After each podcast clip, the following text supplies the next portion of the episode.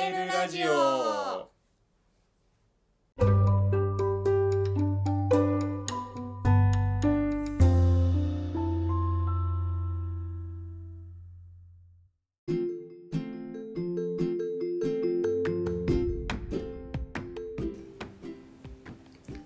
おはようございます。こんにちは。こんばんは。ルートです。リンですこのラジオは夫婦でゲーマーのルートとリンが FF14 の話を中心におすすめのゲームや趣味について雑談をするポッドキャストです。週1配信日曜日に更新の予定です。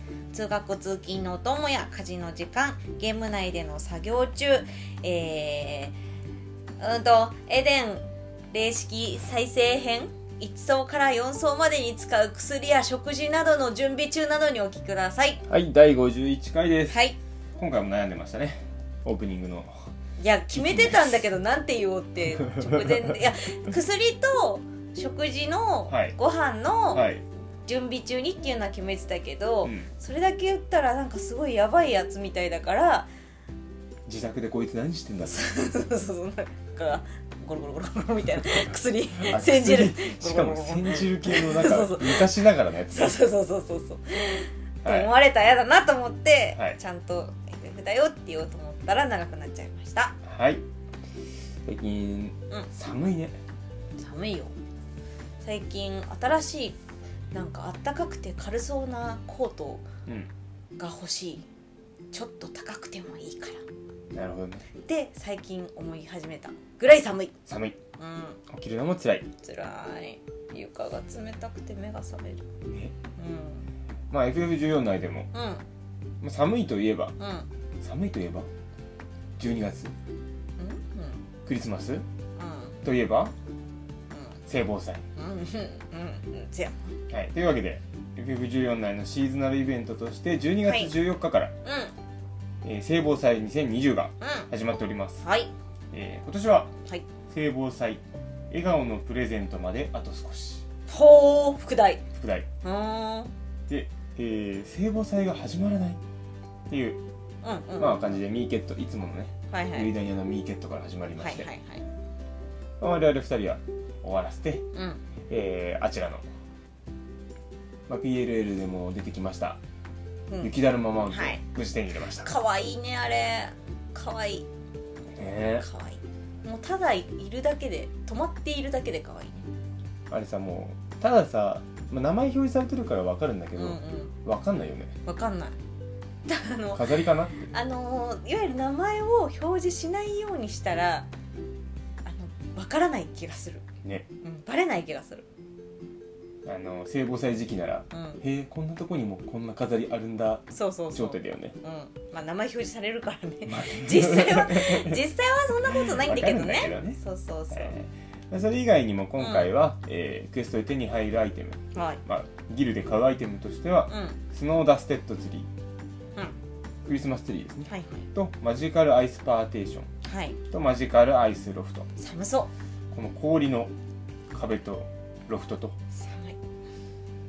なかなかハウジング税の腕が鳴るんじゃないですかね。な夏に買いだめてうん。夏につけるといい。いい。涼しい。涼しい感じになる。ひんやりできますね。そうそうそうそうそうまあ、ストーリーの方はまだやってない人もいると思うので、うんうん。詳しくは触れていかないんですけども、はい。よかったですね。よかったです。いい話だった。いい話だったね。聖望祭の話さう毎年結構好きなんでんすよ。いいいいよね。いい。去年ん去年？おとし？去年とかチョコボが歌う話もあったし。歌う話とお父さんそう。あれもいいよねそうだ聖望祭って 2, 2年連続だか。あれ？2年連続じゃなかった去年だけだったっけ？あのうん。になってたんだよね。うんうん。今年は違いましたね。とりあえずそうではなかった、うん。なんとなくだけどう、ん。ミニゲーム系は2年使い回すのかなって。ああなるほどね。あのなんだっけ？守護月点だっけ？守護月点じゃない？バレンティオンか。バレンティオン。のモグのやつ。うんうんもう2年やったじゃん、うんいいやったね。まあ、次のバレンティオンがどうなるかはまだ分かりませんが確かに確かに。この傾向だったら多分やんないんじゃないかなって勝手に思ってる。なるほどね。なるほどなるまあそれ以外にもね今回はほどなんだ毎回シーズナルってさ毎回じゃないか。今まで出てきたサブキャラ絡みうん。のやつ。プリンセスデーでさうんいろんなの来たじゃん。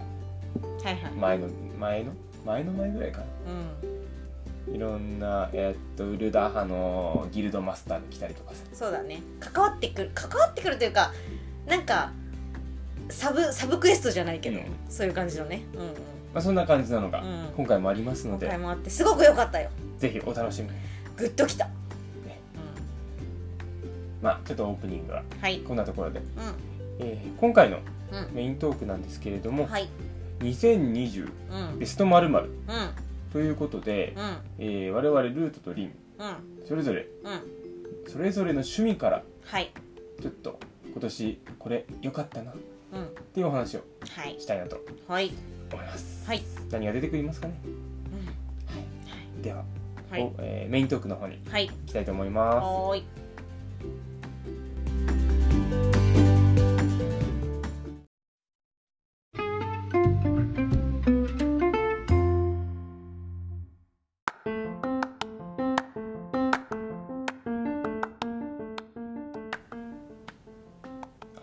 トークです、はい。というわけで今回はうん。2020うん。ベストまるまるということでうそれぞれの趣味について。んはい。それぞれベスト3かな？3トップまで考えた。3をうちょっとお話ししていきたいなとんはい。思います。うん。じゃあ早速ですけどもうん。私からはい。ルートからいきたいと思います。はい。私が選んだのはうん。2020うん。ベストうん。漫画。漫画漫画でございます。読んでるからね。漫画読んでるからね。もうゲームしてない時大体漫画読んでる。私？っていうイメージ。あもちろん他の家事とかを終え終えてよ。あの家事とかじゃなくてなんつうのかな？ゲームしてなくてなんか携帯見てるなって思うと大体漫画読んでる、ま あアプリで読んでうん、たり。はい。やることはやってますからルトマン1個すごいフォローするね。フォローしてる。あのほらあの私の方がやることやってないかもしれない。フォローしとかなきゃと思って、うんうんありがとうございます。はい。まあえー今回ベスト漫画ということで、うん、まああんまりラジオでは話してないかもですが。アニメはね話してるけど、漫画は話してないね結構、うん。まあ、アプリで読んでるっていうのもありますがそれ以外にもいろいろ買って Kindle などで読んでおりましてう今回はその中で買ってる漫画の中でんはい2020ベスト漫画トップ3ということで、うん。えっ、と選出の基準としましては、基準？はい、単行本がはい。今年度に発売した今年じゃない今年発売した作品からそれはあれですね。あの何巻でもいいからあそうそう1回でも今年発売してるやつ。そう。うんまあ、例えばなんでもうとっくの塔に完結しててうんる漫画は入れません、入れなかった。はい。まあ、例えば例えば思いつかんえーと鋼の錬金術師とか。あのあれですよね。バイブルですよね。バイブルだからね。はい。まあ、はい。ちょっとの今回除きはいました。はい。はい。えー、第3位から1位まで。うんそれぞれ紹介していきたいとうんうん。思います、はい。基本的にネタバレはしないように。なるほど。ネタバレはなしだけどなんかちょっとストーリー、ストーリーっていうかこんな話だよみたいな。ところはね。は。ははい。でいきたいと思います。はい。はいというわけで早速いきますが、はい。えー、第3位。うん。ドラン端っこアンサンブル。知らないな。端っこアンサンブル。はい。作者はうん。清志木先生、うんとね有名どこだと「原始圏」っていう漫画を書いている方です。知らない？ねミリ知らしようか。あ原始原始圏の？え違う違う。あの端っこアンサンブルの？はい。ああいいよじゃあミリシラいやわからない。どうだと思います？聞いた感じ。アンサンブルってなんだろう？あえっ、ー、とね吹奏楽部の話。ああまあまあまあまあまあまあ。どうや？違います、えーじゃああらすじちょっと簡単に読んでいきたいと思います、はい。原始圏の清志木が新たに書く描く工業高校×合唱の青春物語。惜しい、えー声にコンプレックスを抱える、えーうん。藤吉明。うん。声変わりから極端に低い声になった彼は声を使わない仕事に就けるかも。という理由もあって工業高校に進学した。ほう。しかしそこで合唱部を作ろうと意気込む同級生木村仁と出会う。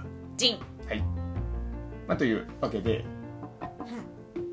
部活ものでございます。部活もの。惜しかったじゃん。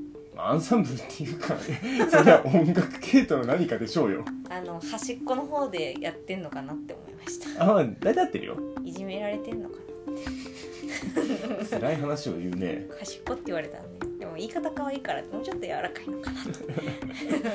まあはいまああらすじの通りで、うんうん工業高校。うん。工業高校ってさ、ん。どんなイメージある？強そう。おおいいね。他は？実務っぽそおいいよいいよいいよ。う、うん、合唱部のイメージある？全然ない。だよね。まあ工業高校って現実でもそうなんだけども、うんうん。圧倒的に男子比率が高いんですよ。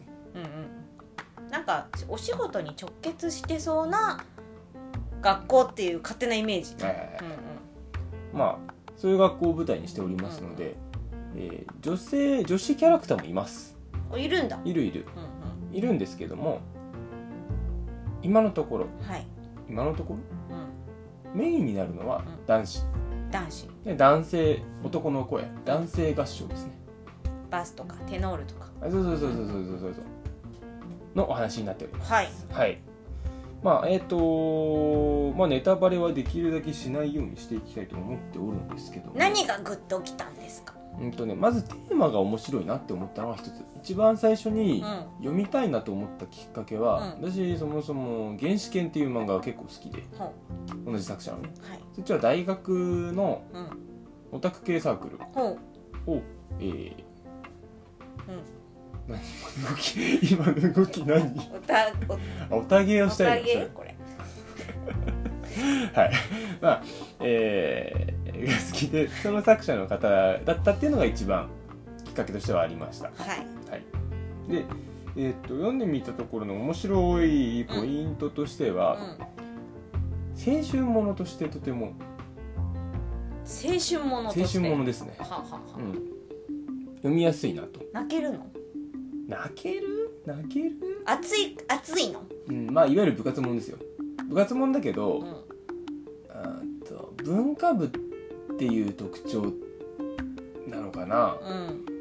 対対戦校っていうよりは、うん。内面的なものにどちらかというと焦点を当ててるあー。って言えばいいのかな。自分と戦う部活ね。とか仲間とかね。仲間と戦う部活ね、とかね。うんっていう感じでございます、じゃあ人間模様って感じなの？どっちかというと。うん、まあ群像劇群像劇ってわけじゃないけどそうだね。人間模様。うんうん。なるほどってね言い方は近いかなとはいはい。思います、あとはまあ高校生ならではのうん。なんだろう若若いい。っていうのと 私あのこの清先生の特徴だと思ってるんですけど、うん。闇を感じるというか。闇を感じる。通ずるものがある。通ずるものはねえけど。はい、うん、なんだろう。見え隠れする重たいものというか。はいはい。いいですね。好きです、好きです。まあっていう？明るいのに影があるとかすごく良いですよね。そうそうそうそうそう、う。ん。なるほどね。っていう作品ではい。ございます、第3位、えっ、と気になる、まあ、おすすめしたいのはゆる部活もの、うん。青春ものが好きな方。はい。その中でもスポーツ以外のもの、うん。テーマとした漫画を読みたい方。ほにはおすすめです。うなるほど。次おすすめまでしていくんですね。はい。このこのリンさんの番が来るのが怖くなってる私 大丈夫かな、うん、はい、はい。続いてはい。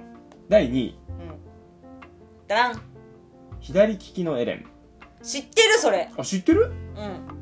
途中まで読んで諦めた、諦めた。記憶があるけどどんな話だったか覚えてないな。ちなみにこちら私がおすすめしたいのうは、ん。原作版ではなくリメイク版でございます。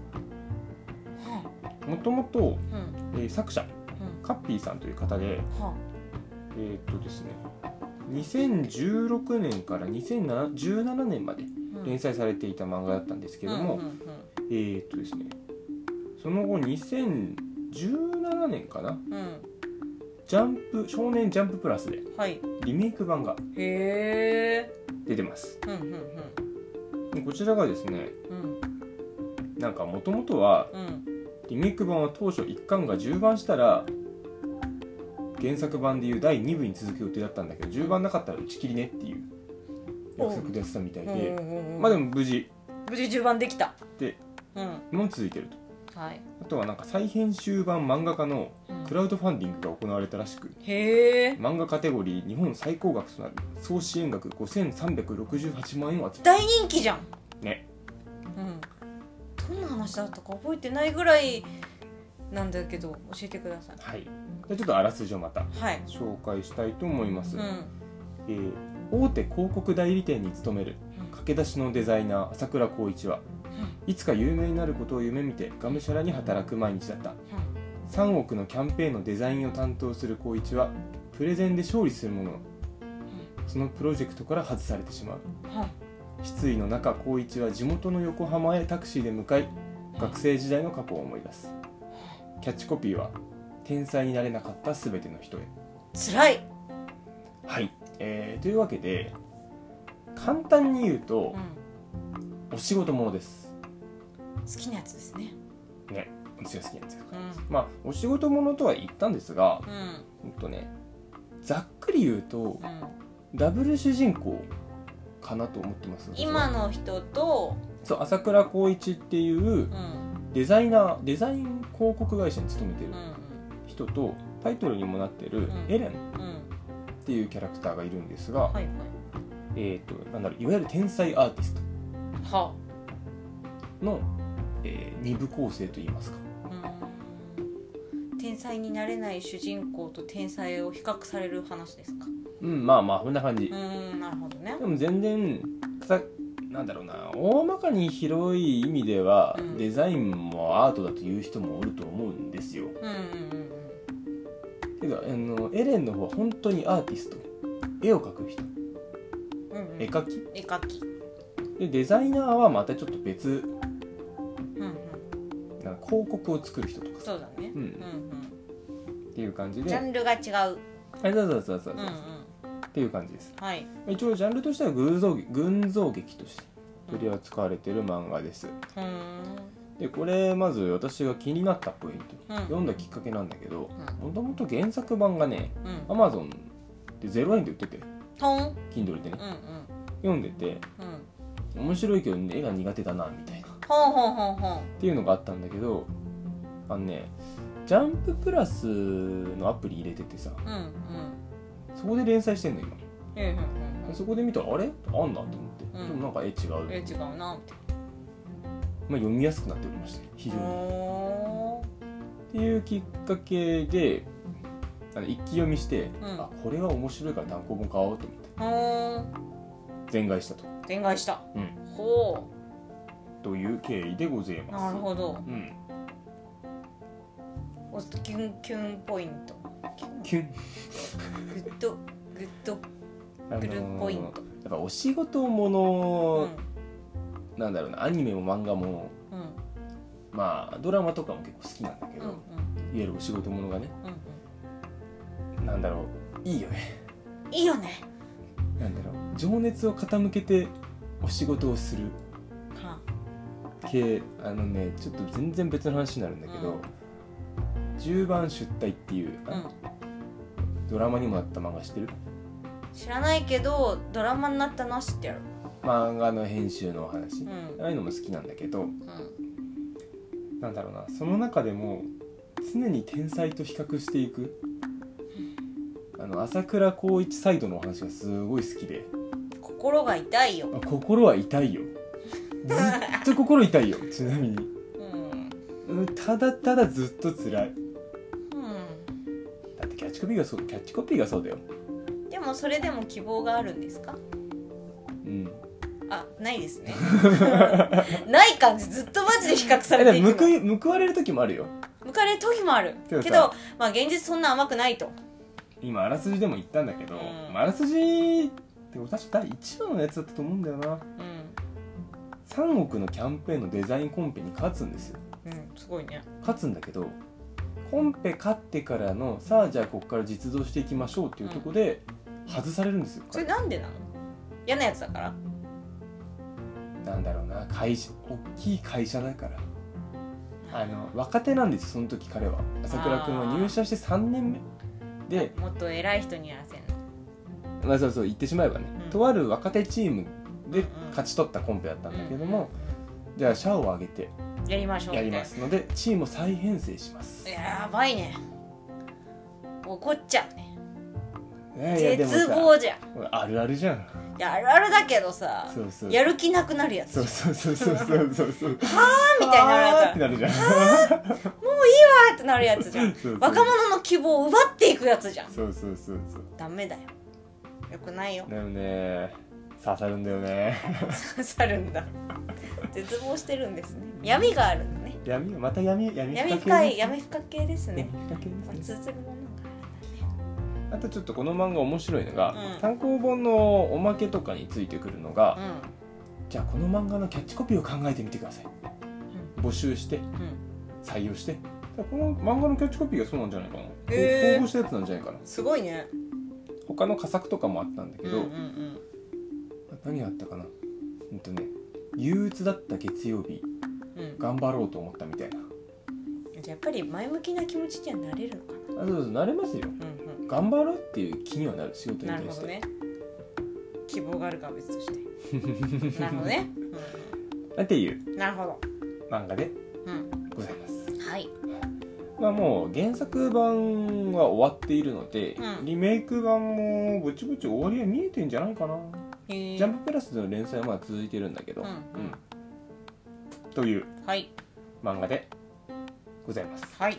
まあ、おすすめしたいのはうん。えっ、とまあ同じようにお仕事ものが好きな方にはぜひおすすめしたい漫画かなと思います、仕事仕事が辛い人は読んだ方がいいですか？まあ、読めばいいんじゃない？同調できるんじゃない？はなるほど。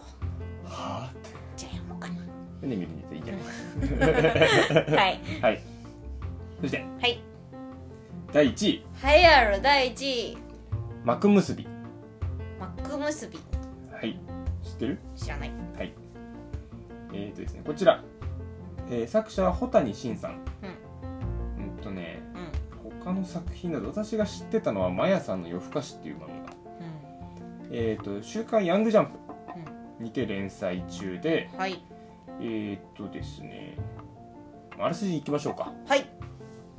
あミリシラする？あのね全然わかんない。神社の話。ああいいね。はいあらすじです、はい。仙台星見高校に入学したうん。土暮さくらには、うん。漫画を描くという趣味があるがうん。友人には言えない秘密として隠しておりうん。さらにはあるきっかけでうん。創作を諦めかけていた。ほしかし高校演劇との出会いによって彼女の日常は劇的に変化していくことになる。全然違うじゃん。何が良かった？何が良かったんや。何が良かったんや。いやなんでそういう発想になったんだろうなって。むすななんか縁結びみたいだあかなるほどね。はい、ら はい。えー高校演劇の話です。はい。こちらも部活ですね、うん、演劇系。はい。演劇系でございます、うんうん。あのですねこちらうん。えーっと漫画大賞の2020だったかな。今年じゃん。のうん9位うんぐらいに入ったのかな確か。おおおめでとうございます。ありがとうございます。ねうん。良いです。良いです。良いです。あもう良いです。言葉を失う系。良いです。良いです。はい。まあえーっとあらすじもある通り、うん。高校演劇うん。の主人公はうん脚本担当です。脚本？へえなかなか珍しいよね。珍しい。やる方がねメインっぽそうそうそうそうそうそうそう。うん。珍しいね。っていう作品でして、うん、とまああらすじにもあったんだけどももともと漫画を描いていたんですがちょっととあるきっかけでうん。創作をやめかけていたところにうん。新たな創作の場としてはいはいはい。高校演劇に出会うと。ほんほん。まあこう言ってるから、まあ、最終的にこう演劇部に入るんですけど、そうやな。ううん。演劇部の脚本担当になるんだな。ん。うん、うんうん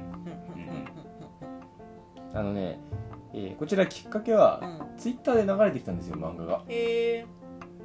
とあるなんかシーンとあるシーンが流れてきまして、まあそのシーンはツイッターで流れてきたから言っていいと思うんだけど、うん高校のうん。うんステージ。はい。あの体育館にさ舞台みたいなとこあるじゃん。うん。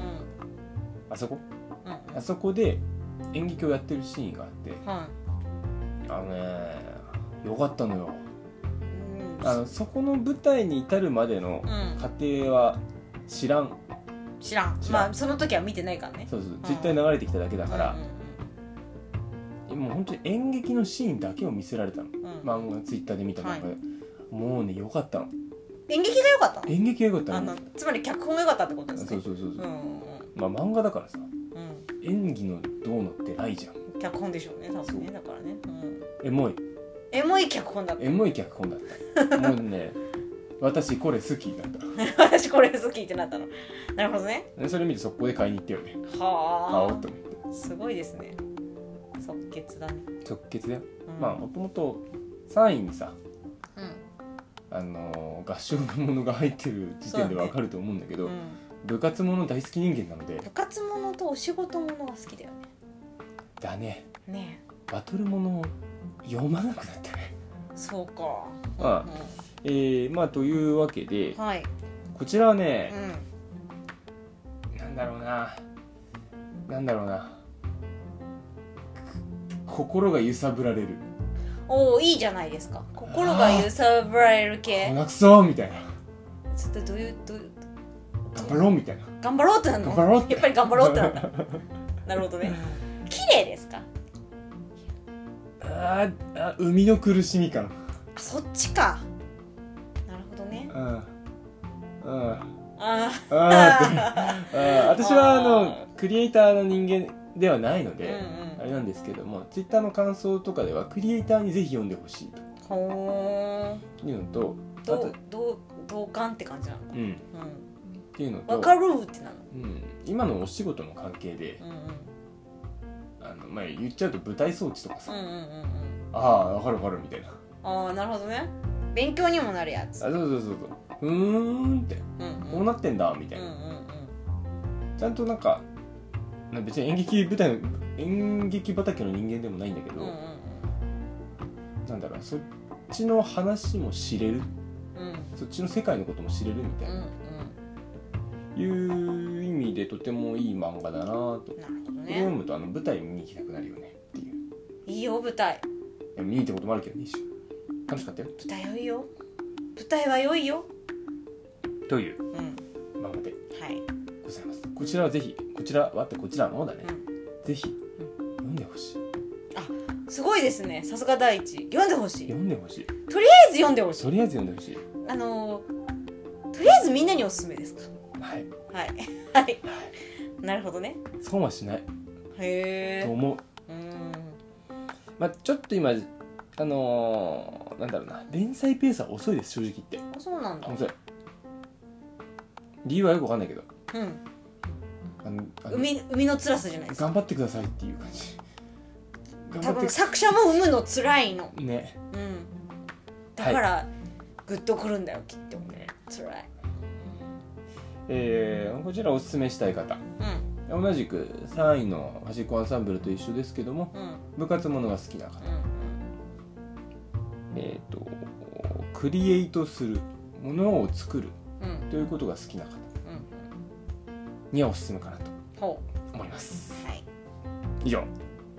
私ルートの2020ベスト漫画はい。でした。でした。でした。はい。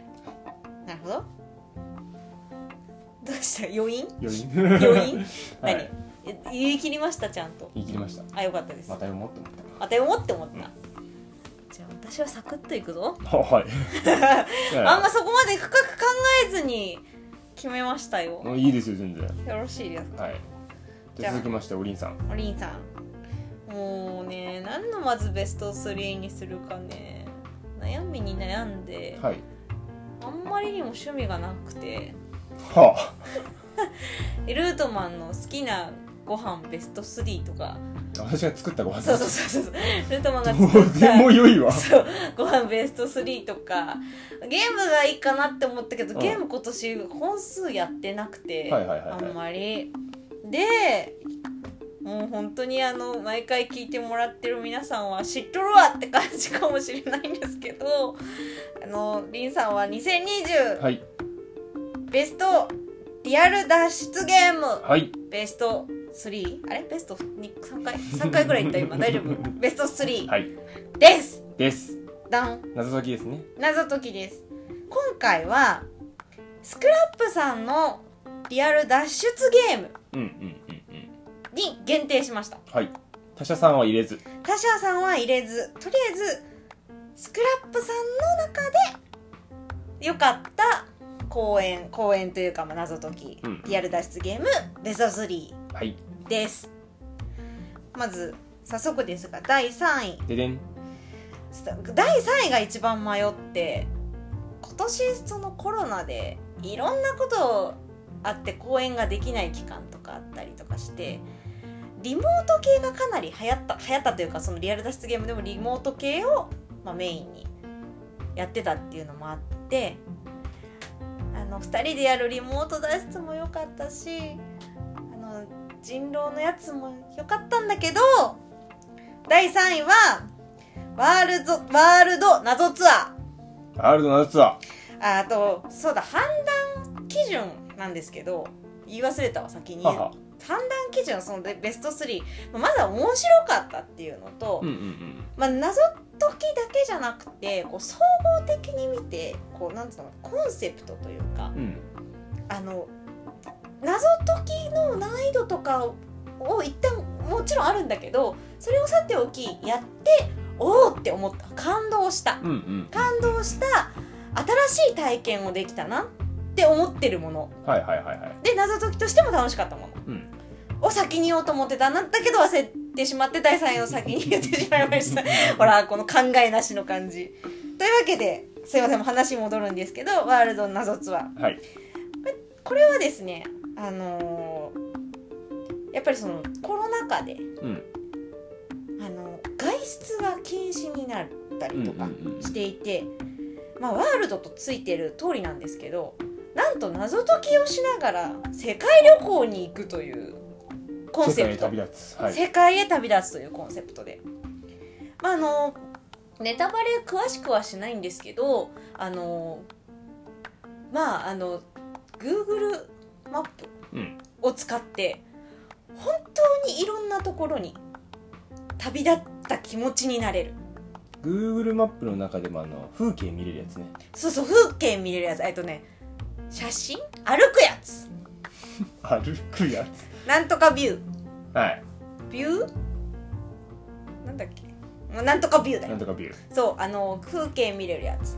でその本当にそのマップでこう歩歩いてる感じでこう進めるじゃないですかあの、うんうん。なんとかビュー。うん。でその歩きながら何個目の何とか何が見えてくるとか何があるとかっていうのを本当に確認しながらその冊子冊子と一緒にまあその旅をしてるいう感じ。だからなんていうのかな。旅雑誌みたいな、うん、ガイドブックを見ながら旅をしてるみたいな、うん。でそのガイドブックに沿って歩いてみて、うんうん。まあ歩いてみてっていうか Google マップ上なんだけど歩いてこのガイドブックこれのこと言ってんのかなっていうのを探しながら謎を解く。っていうものです。で難易度としてはそんなに高くない、うん。どうだったね。うん、でやっぱりこう重点重点っていうか置いてるその重きを置いてるのは多分その旅行をする、うん。ワールドツアーをするってことにまずは重きを置いててそれプラス謎解きをするみたいな感じになってて非常にねあの、まあ、謎解きとしてはもしかしたら慣れてる人からするとちょっと物足りないかもしれないんだけどコンセプトがすごく良かった。この好きご時世だからこそ。そうこのご時世だからこそやれる。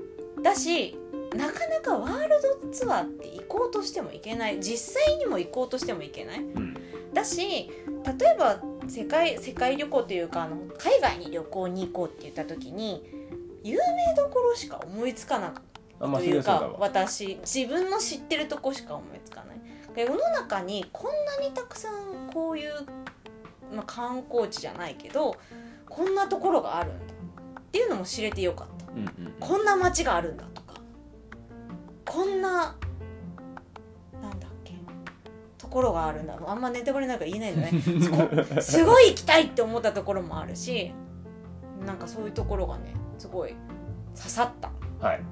よかった。よかっまあ、あの謎は簡単だとは言っても、まあ、ちゃんと最後大謎みたいなのも用意されてて、まああの謎解きとしてもまあなんだろうな納得納得のいくどどこどこどこ目線。すごい良かった。あともかく良かったです。よかった。はい好きでした。であの初心者さんにも結構おすすめ。あの旅行に行けなくてぐぬぬしてる人たち、うん。特に世界世界というか海外旅行好きな人たち。ぜひやってほしい。Google マップのなんとかビューすげえ。って思った。あの普段見ないからすごいなってでこちらあの自分の好きな時にできるので、うん。キットさえ買えばいくらでいつでもできるので今でもチャレンジできます。はい。ぜひやってみてほしい。でえっと何人でもできます。推奨人数何人でもできるんだけど一応ね青のトランクと赤のトランクって言って推奨は2人になってるんだけれども、だけどまああの一応何人でもできるよってホームページでは歌ってるので、まあ、お友達同士ご夫婦同士家族とか。まあ一人で二つやっちゃってもいいんでそうそうそう1人で2つやっちゃってもいい。あの2人で私はあのルートマンってやったけど2人でやるときにはあの片方のガイドブックにしか載ってない情報を話し合ったりとか。そういう感じでややる感じだったよね。うん、っていう感じで。おすすめです。おすすめです。コンセプトが良い、です。第3位でした第3位。はい第2位。ででん。ででん、えー止まらない豪華列車からの脱出。おおこれ言ってない。お互いにねあの話してないんでこれ来たかって感じでした、はい。ちょっと意外だった。あ意外？うん。あそう。これをですねあのー今もプレイできるんですがえっ、とそのリアル脱出ゲームの中でやっぱ公演型じゃなくてえっとまあ時間は取って行っていただくんだけれどもあのー人数が1人から4人だっけな？でできてであのナインルームズっていう種類の脱出ゲームなんだけど一つの部屋まあナインルームズっていうぐらいなんで9個のお部屋があってねそれを1個ずつクリアしていくと、で君はどこまでクリアしていけるのかっていうものなんですけど1個目ナインルームズっていうそもそもものができた時の、うん。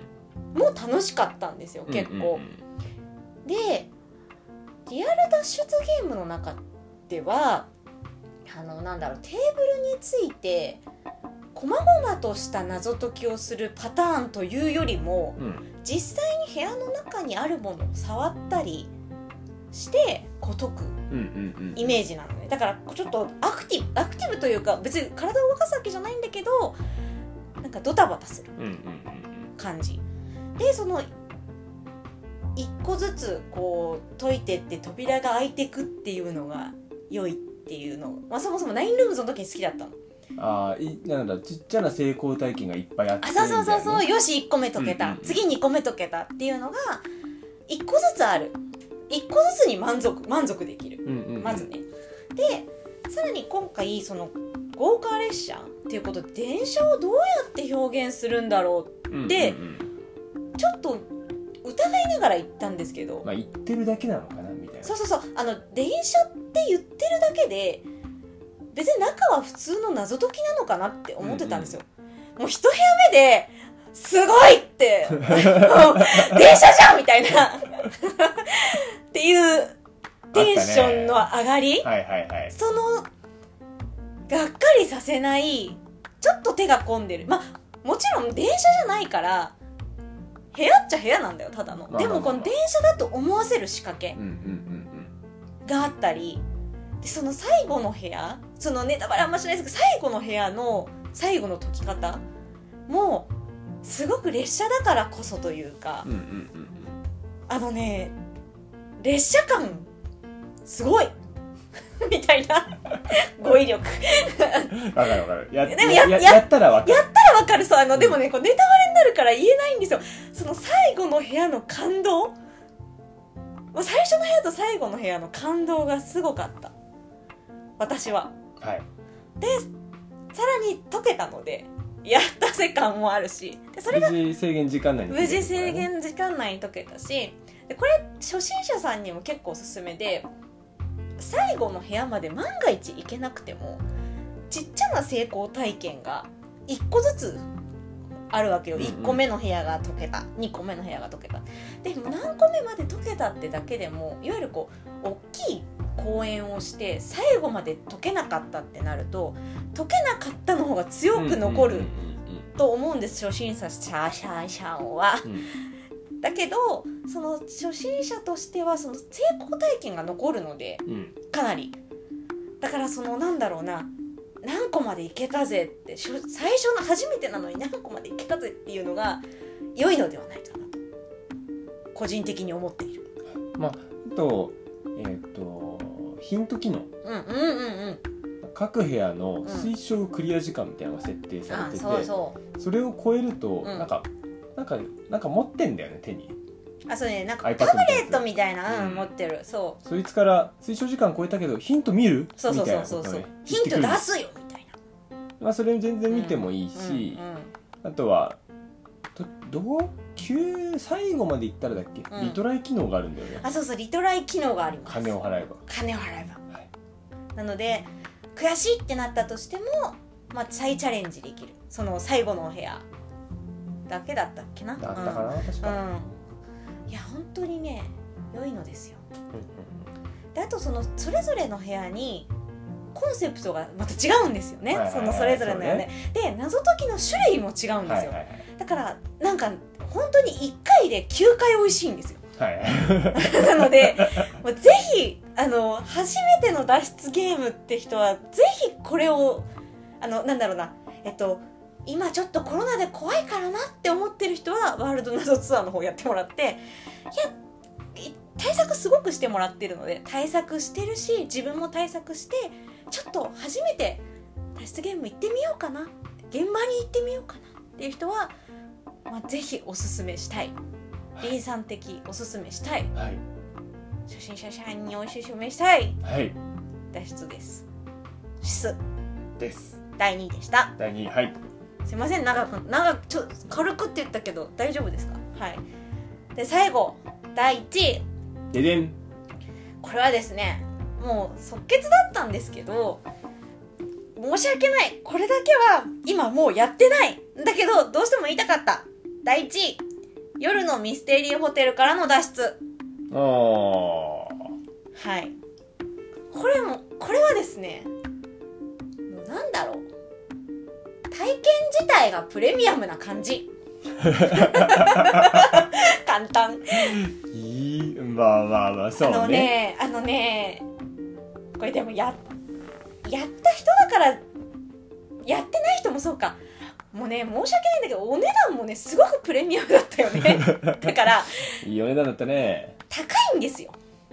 高かったよお値段。その、まあ、どういうゲームかっていうと一泊ホテルに泊まってその泊まってる間に謎を解くといううん。ものなので、まあ、その最初にデメリデメリットというか、まあ、今もうできないからあれなんですけどデメリット言うと、まあ、高い。うん高い。高い。高い高い高いぐらい。デメリット5個ぐらいまで高い。なんですけど。ただまあ宿泊代込みでまあそうなみたいな。デメリットとしては高い。ともかくお値段が高い。はい。ただしその高いけどもその泊まってないとできない謎解きができる。そのホテルだからできる謎解きっていうのかな。あ別に部屋に閉じこもるわけじゃないからね。そうなんです。あのもちろん部屋の謎解きがメインまあその部屋にいる時間も結構長いんだけれどもえっ、と内容としてはその記憶を我ら失うわけですよ突然。あらすじね。あらすじとしては突如として記憶を失って部屋で目覚めたらなんか見知らぬトランクがあってなんぞやこれみたいな。ところからまあそのこのトランクなんだろうから始まりそこからこうつながっていく物語を解いていくと。物語もそこで解けていくし謎も解かなきゃいけない。あのね本当に全部そうプレミアムだよね。お値段もプレミアムだし その体験もプレミアムですごく良かったんですよね。ホテルがね全面協力なので、うん。ホテル全ホテルのなんだろうなお部屋とかを使った仕掛けとかね。お部屋を使った仕掛けもありホテルのとあるバーというかを使った仕掛けもありもうなんだろう。でこんなとこまで入れてくれるのっていうところに、うんうんうんちょっと正直想定外っていうところに えここ？みたいなところに自分たちで解い解いてねこのここに行くんだここの部屋に行くんだっていうところ次の行き先から何から解いていくわけなんだけど出た時に本当にここに行くんですか？みたいな感じを受ける。そういうところも含めて本当に謎とホテルでやる謎解きじゃないとできない。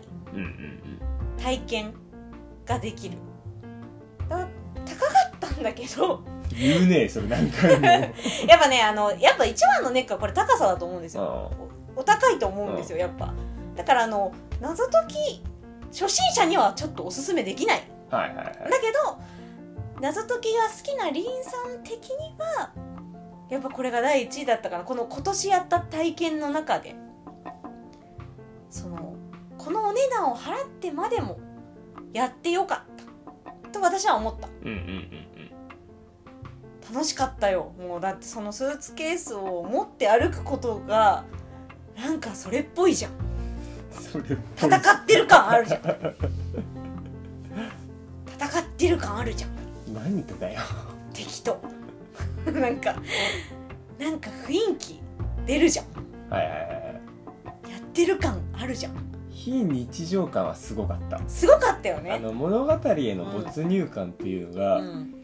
やっぱすごいなとは思った。すごいよね。でそのなんか謎解く内容もあそれ使いますみたいな感じのも結構あったしなんかでもネタバレになるから何も言えないよね。あのだけどもう一回あルートマンには大変申し訳ないんですけどここのパターンの謎解きがも出たら泊まりたいなまたやりたいなって思ってるよリンさんは。はい。やりたいな。はい。うん、なので、あのーぜひちょっともう今やってないんですけど次に期待を込めてお値段お値段相応の体験があそうそうそうそう。お高いんだけど。分かったわそれは。だけどそうお値段うーんそうお値段に分けないぐらいの体験。もうちょっと謎あってもよかったけど。苦情言うね。いや次に期待を込めてるの。でも、はそれでもやっぱ一番の体験だったなと思うから、さらに期待を込めてちょっとぜひお願いします。もう一回やりたい。記憶を失ってもう一回やりたいぐらいには良かったのであの次別のやつをやっていただけたら非常に楽しいだろうなって思ってるのでぜひやりたいなでもし次新しいのが出たらあの謎解き好きな人まあ初心者さんでもだいぶ楽しめるとは思うんですけど多分戸惑うこと結構あると思うんですよ。これマジでするみたいな。はいはいはいはい。この謎を解いてる側としては普段やってる側としてはやるこれぐらいならやるなあいつらみたいな感じがある、まあそうスクラップはやるだろうみたいなことがあるんだけどちょっと初心者さんだともしかするとちょっとそわって多分すると思うので、まあ、おすすめとしては中級者以上かなとは思うんですけどあのそのプレミアムな体験っていう部分では初心者さんにもこのやったことないと思うこの体験をっていう感じではあると思うのでぜひやってもらいたいなと思ってます。はい。語彙力のなさ。もうちょっと補足してください。いやいいんじゃないでしょうか。大丈夫ですか？はい。すごく良かった。すごく良かった。すごく良かった。すごくいい体験ができた。はいホテルすごい。ホテホルテルすホテルすごいのよくわかんないけど。なんかさあれさどこまでがさホテルのスタッフ対応でさどこまでがさスクラップ対応だったのかって全然ごめんね。そのあれになっちゃうんだけどすごく気になるです。うんあの覚えてるかわかんないけどとあるところでとある行動をするときになんかこうこの行動マジでしていいの？ホテルでみたいなことを考えて大丈夫だったんですけど結果的に。それどこまで？まあホテルの人なんだろうなあれは。とかその作ってる側の気持ちになるのも楽しかった。マジでどうやって作ってんの？これみたいな。楽しかったです。はい。はい。すごい呆れてません？呆れてない呆れてない。大丈夫ですか？いや思い出した。んそんなんあったかな？みたいなあのまあ後で話しましょうそれは。はい。こういうやつ。はい。じゃあ後でちょっとエンディングまでにはい。言っておきましょう。はい。はい。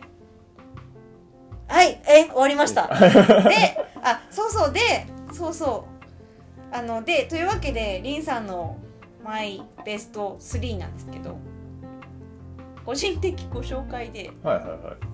あの何？あの番組番宣？番宣？ー番宣じゃないあのなんか回し物みたいになるんですけどその大好きスクラップさんのですねなんとあのオンラインリアル脱出ゲーム大パーティーという本当に何年かに一度のお祭りがありましてはい。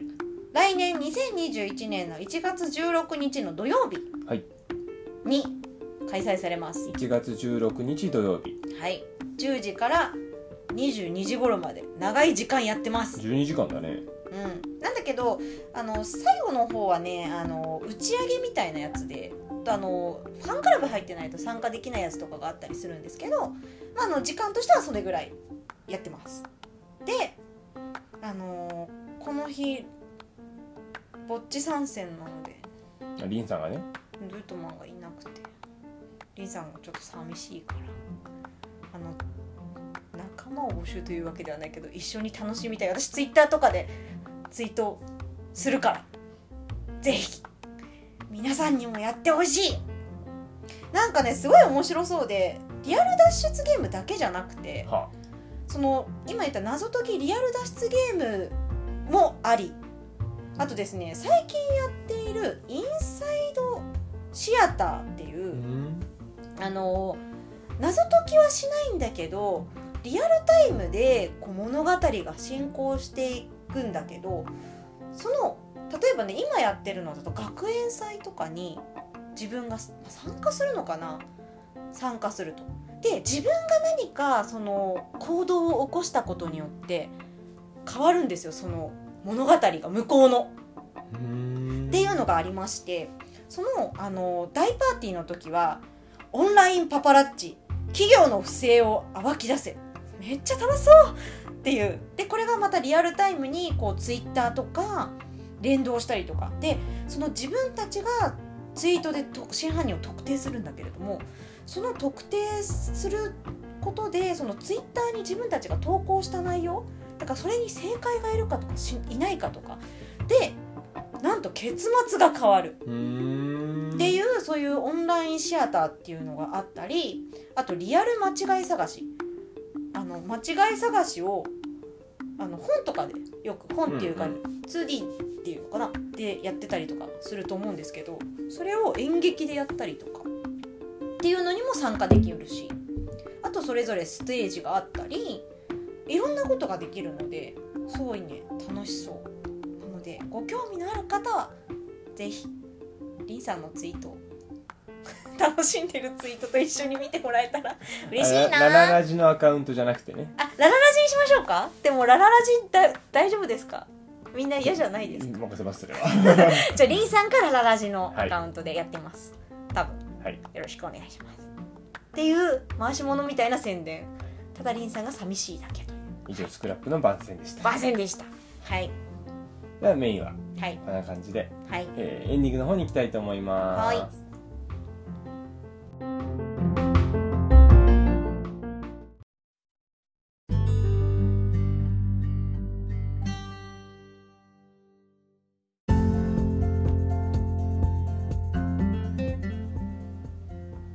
いエンディングです、はい。えー先ほどのメイントークに関しておりんさんから補足したいことがあるそうで。ルートマンにわからないと言われましたのですみませんご遠慮がなくてえっとスクラップあごめんなさいえっとホテルの脱出の件ですね。であのスクラップさんとホテルがどこまでどうやってるのかわかんないみたいな話だっけ？自分で話したことも忘れちゃった。そんな話だよね。それはあのスタッフの話です。スタッフがスタッフはスクラップの人なのかな？ホテルのスタッフなのかな、みたいなね。そうそうそう。ホテルがのスタッフがここまでやってくれてるのかな？でもこの人は多分スクラップの人だよなみたいな。そういう感じでした。はい。すみません。ごめんなさい。語彙力を頑張る。はい。来2021年の目標。よかったね。2021年の目標ができて。でも多分解決っていうか何？あの達成できないですよ多分これ。じゃあ語彙力を増やす方法を募集しましょう。リンさんの語彙力を増やす方法2021年の目標としたいと思いますので えちょっと待って。ぜひ、やって待って。えー、Twitter だったりちょっと待って。メッセージだったりいただけると嬉しいです。えー、うん。はい。頑張るよ。ではエンディング読んで終わっていきたいと思います。えー、感想などお便りは各回詳細説明文にリンクがあるお便りフォームまで、ツイッターは「ハッシュタグひらがな」で「ラララジ」をつけてつぶやいてもらえると嬉しいです、はいまたツイッターアカウント「ララヘルメテオ」もぜひフォローしてください、はい。えー、リンさんの語彙力を増やす方法についても、いやぜひ「ハッシュタグなんで？ひらがなラララジ」をつけてつぶやいてもらえるときっとリンさんが挑戦していきたいと思いますのでちょっと待って。ぜひぜひお願いいたします。はい。はい。それではお送りしましたのはルートとでした。それではまた来週。もうはい。またねバイバーイ。バイバイ